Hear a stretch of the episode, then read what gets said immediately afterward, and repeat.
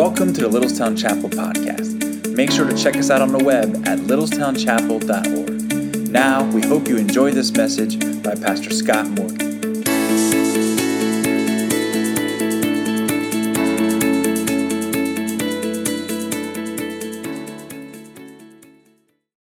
And I just I want to say this too, just thinking about baptism and the young people that follow the Lord and believers' baptism.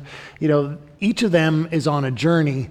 And if it wasn't for mom and dad's godly example, and if it wasn't for the student ministry and the Sunday school teachers and kids' church workers and other folks who know the Lord that have invested in their lives, uh, they wouldn't be up here.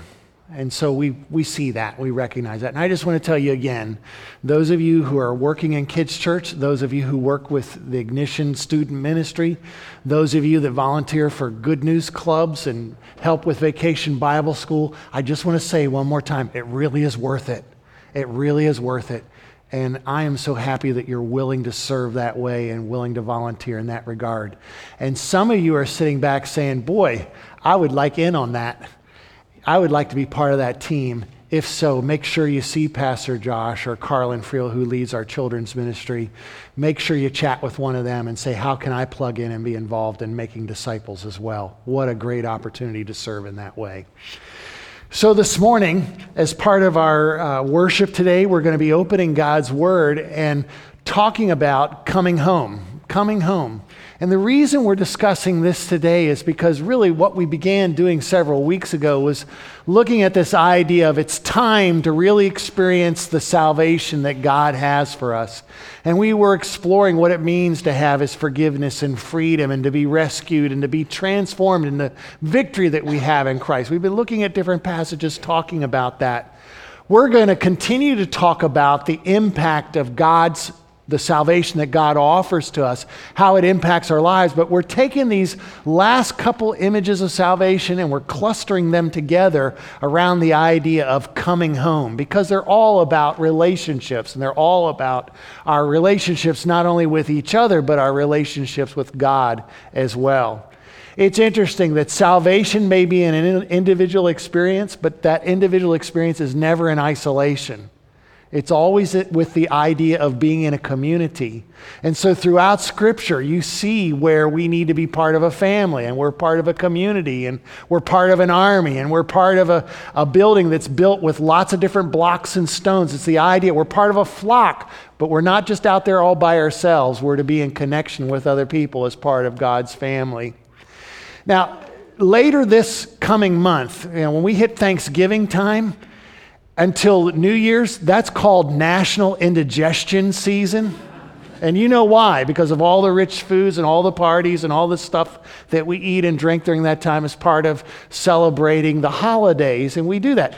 But that time of year for Christians is when we're celebrating God's goodness. And so we make a big turn toward God with Thanksgiving and we're grateful. We practice that. And then as soon as Thanksgiving's over, we jump into Advent and we remember the coming of Christ and we celebrate Christmas. And, and here at the chapel, when we hit New Year's, we're remembering, hey, God's in control of all the times and seasons, and we want to surrender to Him in a new, fresh way and, and just pray in the new year as well. And so it's a time of worship as well.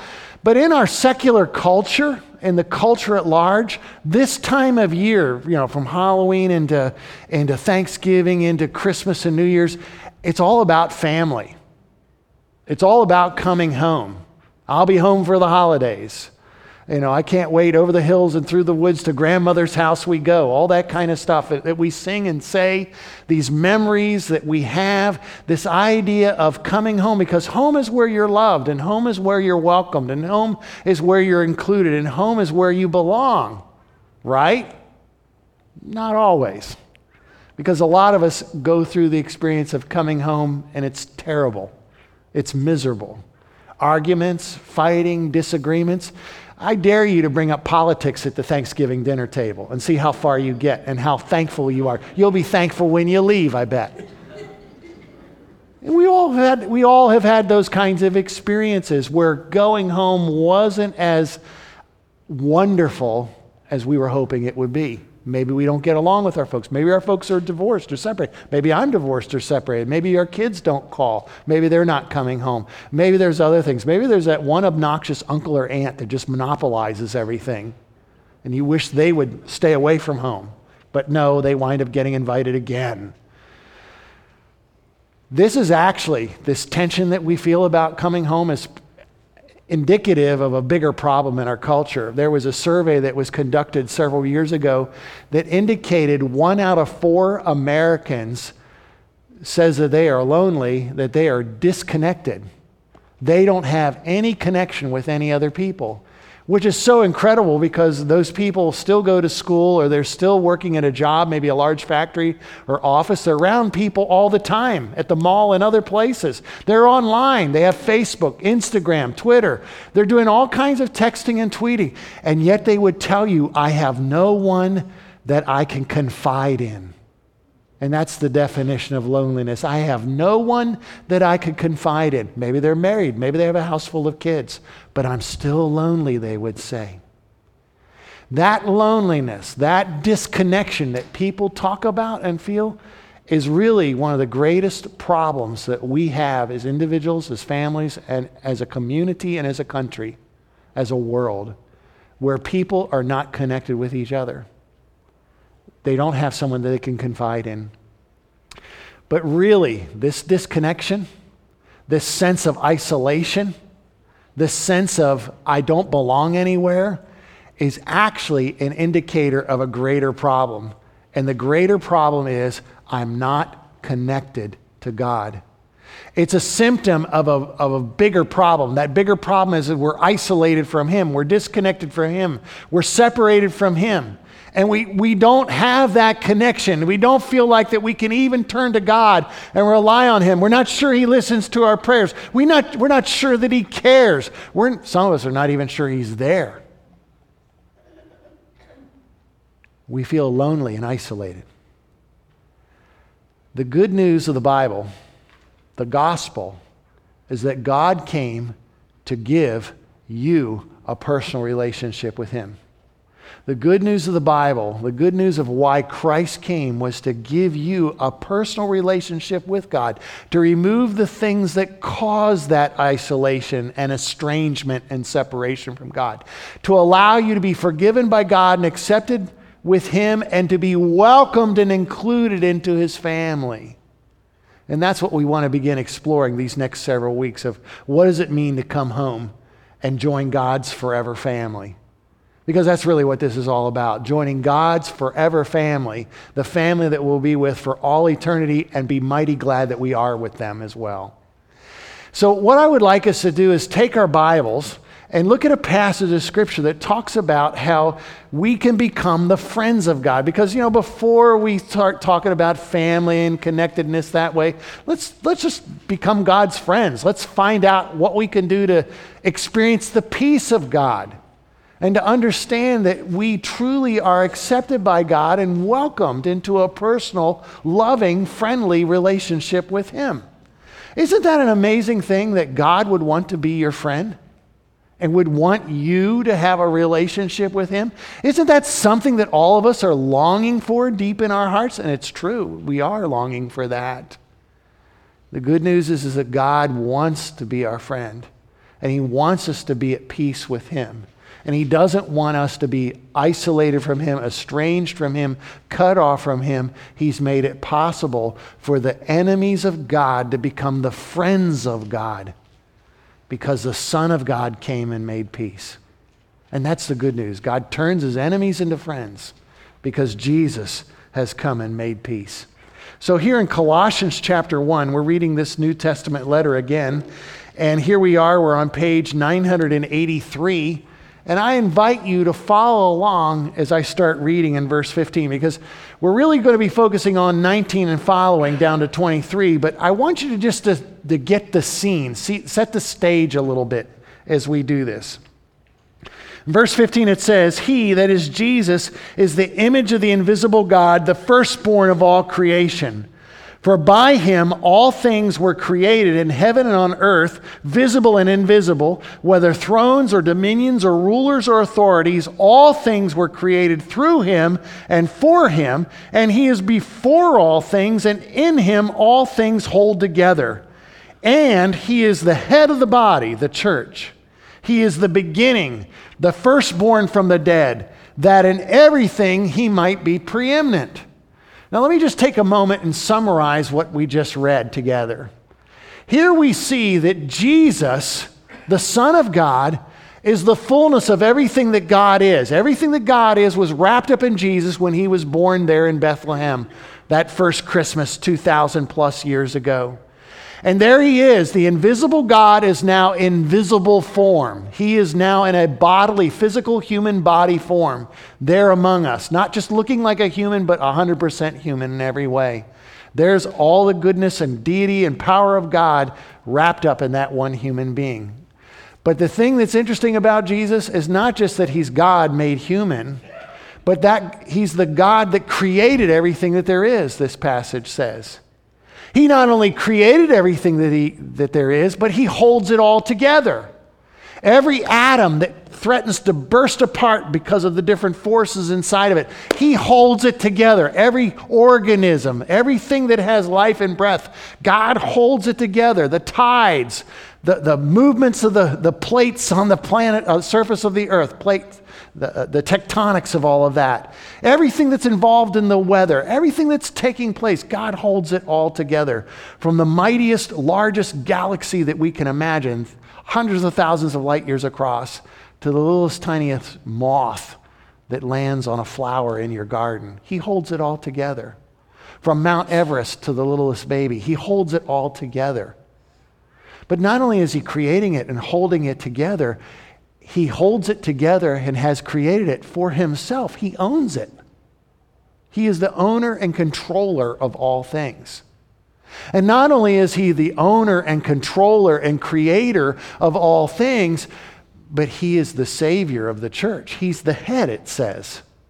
The ancients believed that the head was the source of life. It's not only the position of authority, but it's the source of life to the rest of the body, that the life power flowed from the head. And that's the idea that the Apostle Paul's getting across here is that Jesus Christ is the leader of the church, but he's also the life of the church the life source of the church as well. And so the church is utterly dependent upon him. And not only that, he's the first one who was raised from the dead. He's the pioneer who shows everyone who trusts in him how they can rise from the dead as well. So it's a new, resurrected, glorified family that follows Jesus. He's the leader of that group, the leader of that church. So when we see this, we see Jesus as awesome and as glorious and as beautiful as he is, as majestic and as powerful as he is. And I find it absolutely incredible that after he says that all about Jesus, how wonderful and fantastic he is, how awe inspiring he is, notice what he says in verse, four, verse 19. For in him all the fullness of God was pleased to dwell, and through him to reconcile to himself all things, whether on earth or in heaven, making peace by the blood of his cross. This God who created everything, who holds everything together, who owns everything, who leads his church, who rose from the dead, who displays his power in this way. He wants a personal relationship with you and with me. He wants us to live in peace with him. And not just us with him, but all of creation with him. You might be saying, but I thought I was at peace with him. I thought I had a personal relationship with him. What, what do you mean I'm not at peace with him? I want you to notice what it says in verse 21. Would you read this with me, please? And you who once were alienated and hostile in mind, doing evil deeds, he is now reconciled in the body of flesh by his death in order to present you holy and blameless and above reproach before him. And we'll stop there. We'll get to verse 23 in just a moment. There was a problem. The problem that separates us, us, from God, the problem that breaks the relationship that we should have with our Creator and Sustainer, the head of the church, the Holy God who loves us and made us.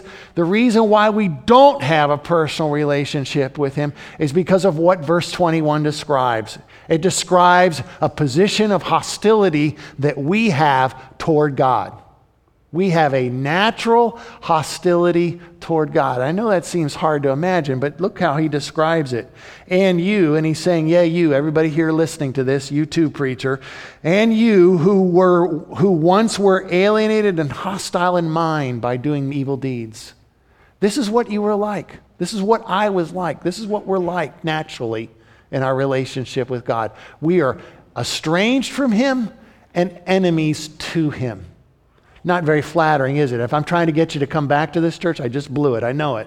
I know it. Because it says that we are alienated from God, we're isolated from God, we're estranged from God. And not only that, it says we're hostile toward Him, we're His enemies. Now, think about this for a minute. Why in the world would God say that we were his enemies? Why would he say that we're estranged from him? He says this because you and I are sinners. You and I have broken his law. You and I have hurt ourselves. We've hurt other people. We've offended him. We've broken his laws, and we stand guilty and ashamed before him. We are his enemies. The Bible makes that abundantly clear that even though God created us and loved us, we are the enemies of God. And I know that's, that's hard to hear, hard to stomach. You're maybe even struggling with whether or not to agree with that. Hear me out. But the truth is, is we all have a natural animosity toward God because we, we choose to do our own things. Uh, how many of you are raising toddlers? How many times a day do you hear no? I mean, this is the child you carried in your womb for nine months that you brought into this world. You change their diaper, you feed them, you give them a safe place to live, you take them to the doctor, you give them toys to play with, and all they can say is no.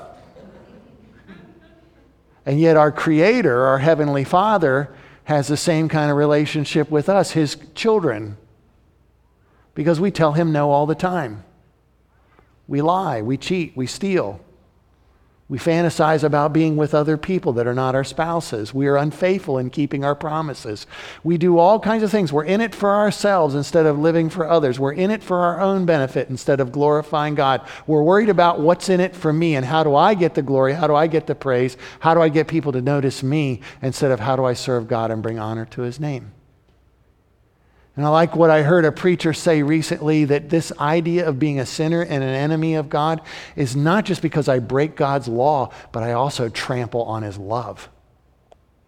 See, God's not just up in heaven, the great rule keeper. You better do that. I saw you do that. That's a tally against you. That's a demerit for you. That's a bad mark for you.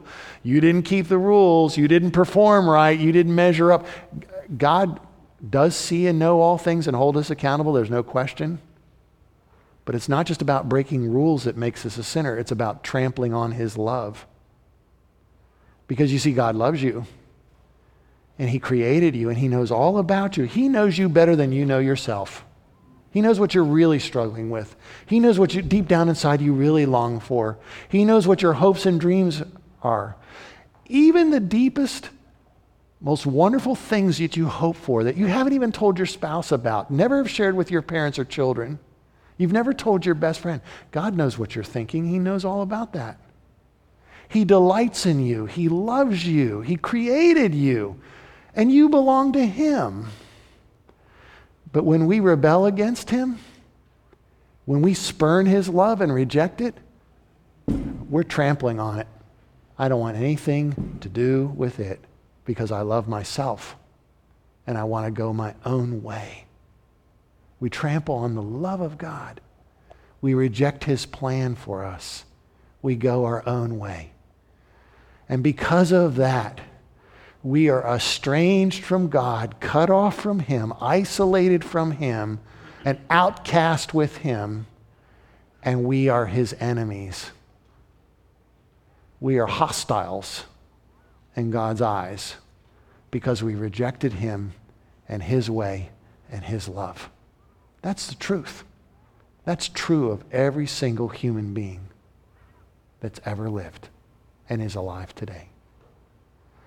But God was not willing to let that broken relationship remain broken. He still loves. He still loves you. He still cares for you. He still longs for you to have a relationship with Him. And so that's why we read then. Oh, and by the way, let me just point out something that he says here. It says that we were hostile in mind doing evil deeds. Can I just say it this way? Not just in our actions, but in our thoughts and emotions and our ideas and attitudes. We're, we're his enemies and hostile through and through. Slice us down the middle and all through us, you'll see that hostility and animosity that's naturally there against God because we want to go on our own, own way. But he now, it says in verse 22, he now reconciled people that were alienated from him and people who were hostile or enemies toward him. He now reconciled those folks in his body by flesh by his death in order to present you, those people, holy and blameless and above reproach before him. God was willing to reconcile with us. You see, if verse 21 is about the hostility that keeps us from having a relationship with God, then, then verse 22 is, is about the harmony that God has sought to build between us, the bridge He's tried to build between us, the way He's tried to reconcile with us. And the thing that's absolutely amazing here is that God takes the initiative for the reconciliation.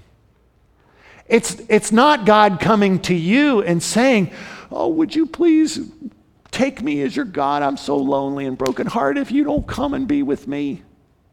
God's not needy like that. He's not begging you to come to Him in the sense of that He wants you to forgive Him and accept Him. No. He's begging you to come to Him because He knows that's what's best for you. I beg you, he says in, in 2 Corinthians chapter 5, be reconciled to God. Come to me. I have made everything possible for you to be forgiven and accepted and welcomed and included with me.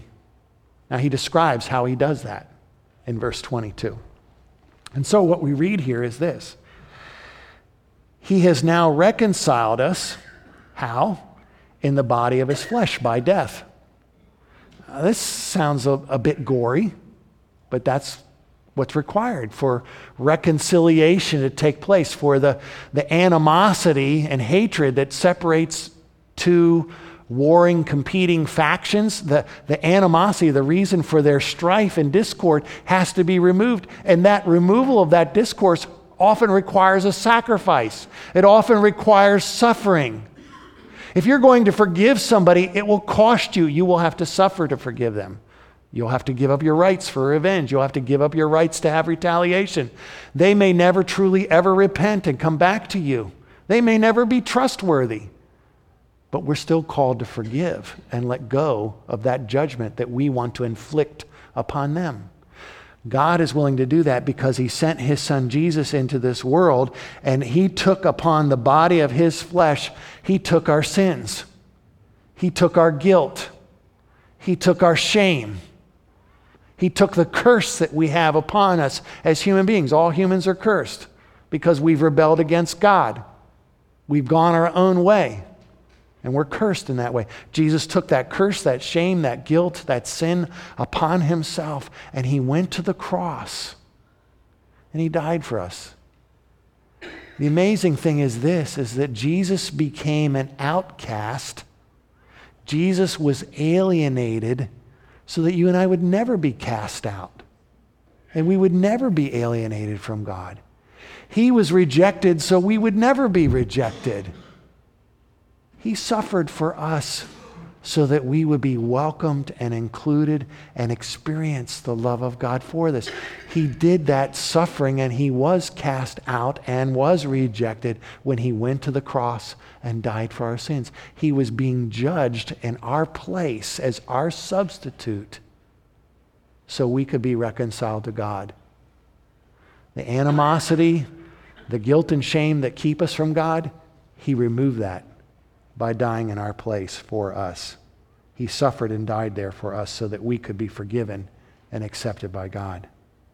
And he did all this for the purpose to present us. And by present, he's talking about in the future when we stand before God on the last day, standing before God, and there we are, his people, in a relationship with him, and we've been forgiven and we've been accepted. And he says that at that moment, he's doing this saving, he's doing this reconciliation so that we will be holy and uh, that we will be holy and blameless and above reproach before him. The thing I find is interesting in the original language that this was written in, the Apostle Paul uses three words that all start with the, the Greek letter alpha. It's the Greek A, first letter of the alphabet. And so, you know, preacher, uh, Paul's a good preacher. He's got three points that they all rhyme. There's alliteration, and there probably is a poem at the end of it, too, for all I know. A good sermon. And as he's doing this, he's trying to emphasize the three things that God is trying to do for us. And so you could say it's, it's like this for us. You can stand before God undefiled, you can stand before God unblameable, you can stand before God unblemished. You're, you're pure in His sight. You're clean. You're fully accepted to, by Him, and, and you belong to Him. That's the idea of holiness that you belong to God, and you're His property, and He is yours and you belong to Him. And then the idea of being unblameable is, is the fact that we have no accusation that sticks. It's like we've been coated with a spiritual Teflon, and whenever anybody accuses us of being filthy, a reject, no good, worthless, maybe you've had parents tell you that or friends tell you that. A friend of mine said recently how sad it was when his sister said to him, I'm so disappointed in you. And it was like a knife in the heart. That doesn't have to stick to us anymore. When the devil accuses us of being a failure, of being a sinner, if we've put our trust in Christ, He's our defense attorney and He defends us before the Father, and no accusation from the devil, no slander from the devil can stick to us and mar us and scar us. It won't because we're blameless in the sight of God. And we can be blameless before others as well. And He says that we're unblemished as well that there's no stain or stench that comes from our shame, that comes from our guilt, our failure, our sin. That there's no stain or stench. And you know what it's like. You've, you've probably got that favorite shirt or blouse, and, and you've, you're probably a lot neater eater than I am, okay? You're, you're more careful with your food. You know how to use your napkin and stuff like that. But I, you know, every tie I have has a stain on it. That's why I don't wear ties. No, I'm kidding.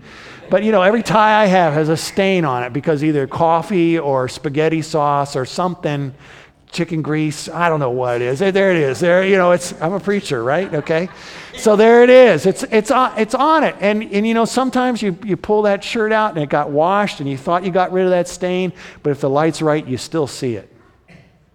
You still see it. Other times you have a stain, you wash away the stain, but there's a smell, like when a baby spits up on you or something like that. There's just that aroma that's with you. Watch out, Dan. Here it comes. At, sorry for bringing it up, but uh, you know, there's, there's, there's, it's just there. And spiritually speaking, there are stains that you and I can't wash away, and we can't get rid of the stench, the shame that sticks and stigma that comes with it. But Jesus can, and He does.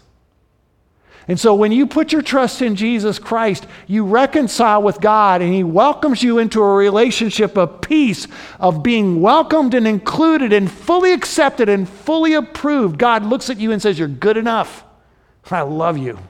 I'm glad you're here. And the stains of our sin, He washes away so that they're spotless. And the stench of our sin, He washes away so that there's a fragrance, a beautiful fragrance, and not the, the stink of our sin.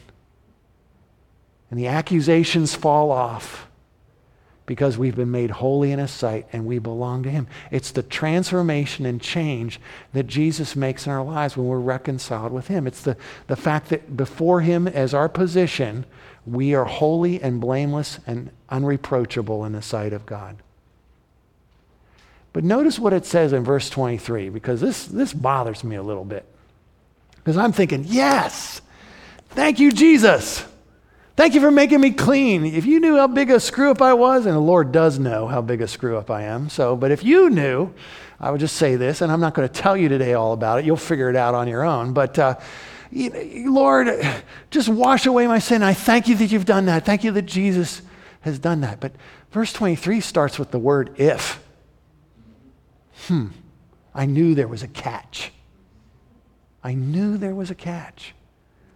And I just want to say that there isn't a catch. There is no catch. All right?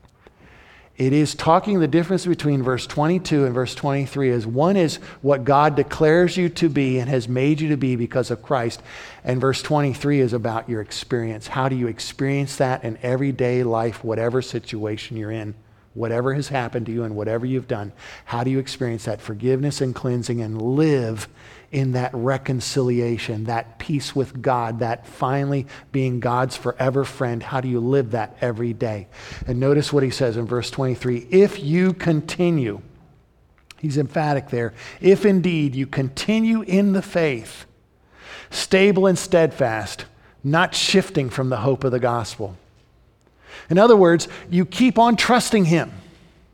You keep on believing what he says about what he's done to forgive you of your sins, how his death on the cross paid for all our sins. It's not you paying for it or me paying for it, working it off somehow by, you know, doing good deeds that God will somehow forgive me of my sins or make me approvable in the sight of God. No, Jesus did all the work. I put my faith in him, I rely on him, and I don't move away from that. I stick with him. And I'm settled there like, like a house built on the foundation, firmly anchored on that foundation. I'm deeply rooted in Him. I'm committed to this and I'm not wavering or budging. In fact, he uses, he then describes it in a negative way, not shifting from the hope of the gospel. Like an earthquake coming and shaking you off the foundations, not moving from that. No, I'm grounded, I'm stable, I'm steadfast on the hope of the gospel, the confidence that Jesus has done all of this so that I could have peace with God and a relationship with Him, that I'm not budging from that, that nothing moves me from that, that I stay connected, dependent, loyal to Him. You see, everything that Jesus did is my hope. I'll never have peace with God without Jesus. I'll never be acceptable in God's sight without Jesus. I'll never be accepted and welcomed into God's family and included in God's family without Jesus. That'll never happen without Jesus. But because of Jesus, it's guaranteed. It's my confidence. It's my hope. I rest on that. That's what we have in Christ. So don't move away from that. And he reminds them at the very end of this, talking to these new, these new believers that he's writing to, he says, This is the gospel that you heard, and you're hearing it today. And this is the gospel that's been proclaimed in all creation under heaven. And it's kind of a hyperbole just to get across the point. Everybody's heard about this and it's been preached everywhere. It's the universal message of Jesus dying for our sins and rising from the dead and trusting in Him. You have peace with God and there's no more condemnation for you. That's your hope. And beyond that, he says, I'm, I, Paul, I'm a minister of this. And you could say it this way I'm a distributor. I'm a distributor of this. I'm the one that goes out and declares this. I've been given this, I manage it, and I declare it to others. I'm a distributor. And I just want you to know that you got the real deal. This is the message that'll change your life and give you peace with God. Now, if it is true, and I assure you it is, if it is true that God turned his enemies into friends because Jesus made peace, if that is true, then what are you and I supposed to do because of it? What do we do with it? You know, God came and he dealt with the, the hostility. He brought about harmony through Christ's death and resurrection. And now we can, we can truly have this hope of this acceptance and inclusion in God's family. We truly can become the forever friends of God. What do we do with that?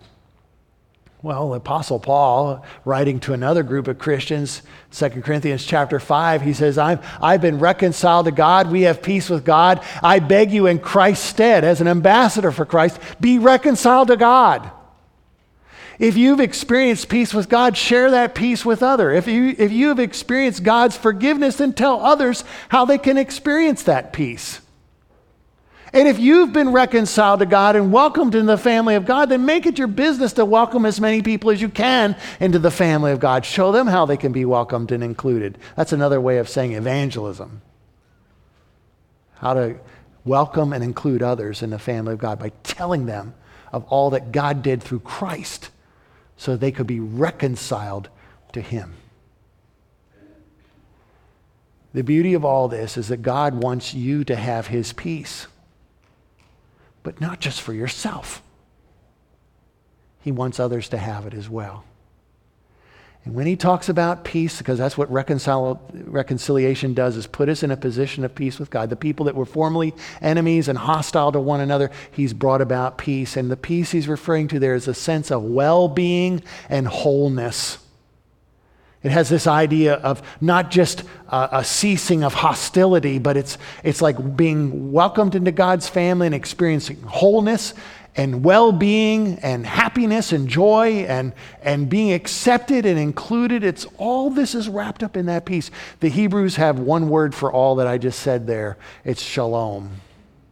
And that's what he's referring to here a sense of well being and wholeness that comes from being with God through Christ. Share that with others. Don't keep it to yourself. If there's a if there's been a breakdown in relationship between you and your spouse, bring some reconciliation into that. Take the first step and offer forgiveness and make amends. If you and your children are not getting along, or you and your siblings are not getting along, or you and a coworker, take the first step and try to live in peace with them if it's, if it's possible and offer forgiveness. You don't have to publicly, I'm forgiving you. How big of me? You know, don't do that. that nobody likes that. But in your heart say, God, I don't like what happened. I'm still mad about what happened, but I'm going to let go of getting revenge and I'm going to release them from this and forgive them. I choose to do that. It's between you and me, Lord. I choose to do this. And then begin acting in a forgiving way toward them. If you haven't been reconciled to God, if you're out there and you recognize I'm his enemy and I am estranged, some of you are still chafing at that. I get it. But some of you are saying, nope, that's me. I have broken his laws. I have trampled on his love. I know I'm a sinner. Yes, that's me. I'm his enemy. I deserve his judgment. God is saying to you, be reconciled to me. Come and receive peace and become my friend. Trust in my son. Admit that you're lost. Admit that you're my enemy, and I will make you my friend. I'll reconcile with you.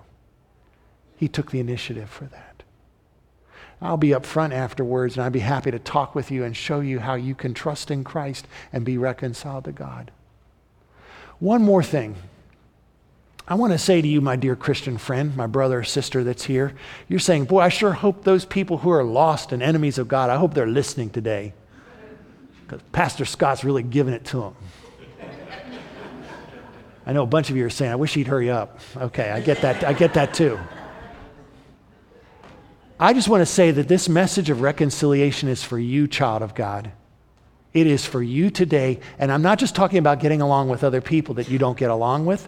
I'm talking about in your relationship with God, continuing in the faith, continuing in your relationship with Christ, living in that peace relationship with God day by day. You don't have to perform for His approval anymore.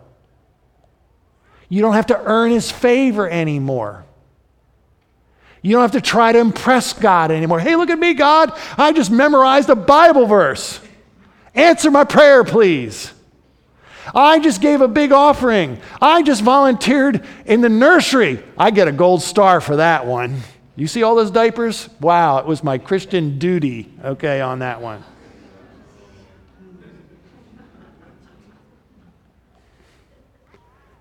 None of those things earn God's favor or anything like that. The favor has been earned by Christ, who was outcast for you, who was rejected for you, who died for you on the cross so you could be accepted and welcomed and included as God's friend. So live in that. Just live in that. And live your life as a great big thank you to God. Live your life as I am so glad I have peace with you. I might not have peace with anybody else. Maybe nobody else is willing to welcome or, or, receive me, but you do, God, and I thank you for that.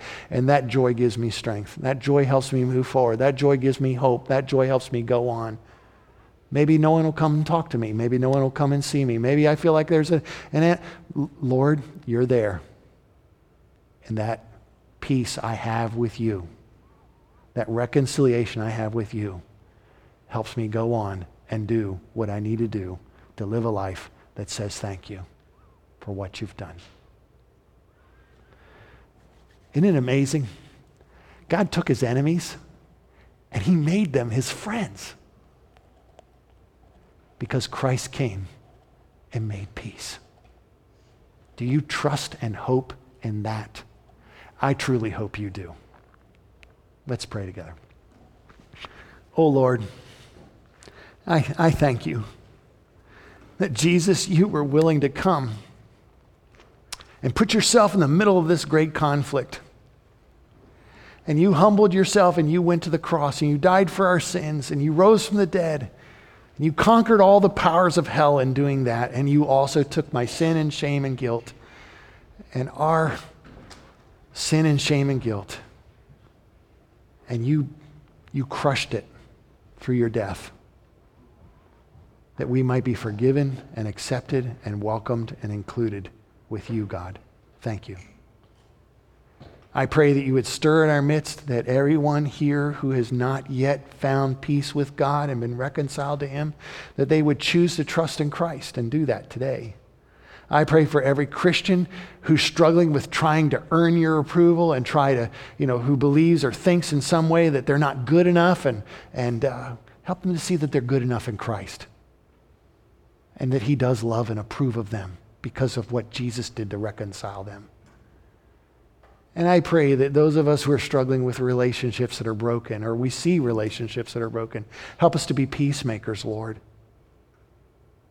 In this political season where everybody seems like they're angry, mad, disrespectful, and not trusting others, Lord, draw us together and help us take the lead in being peacemakers.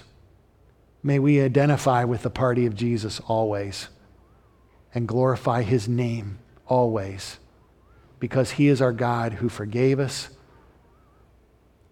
and gave us peace. Thank you. We give all these things to you and trust you to bring glory to your name. And we ask this in the name of Jesus. Amen.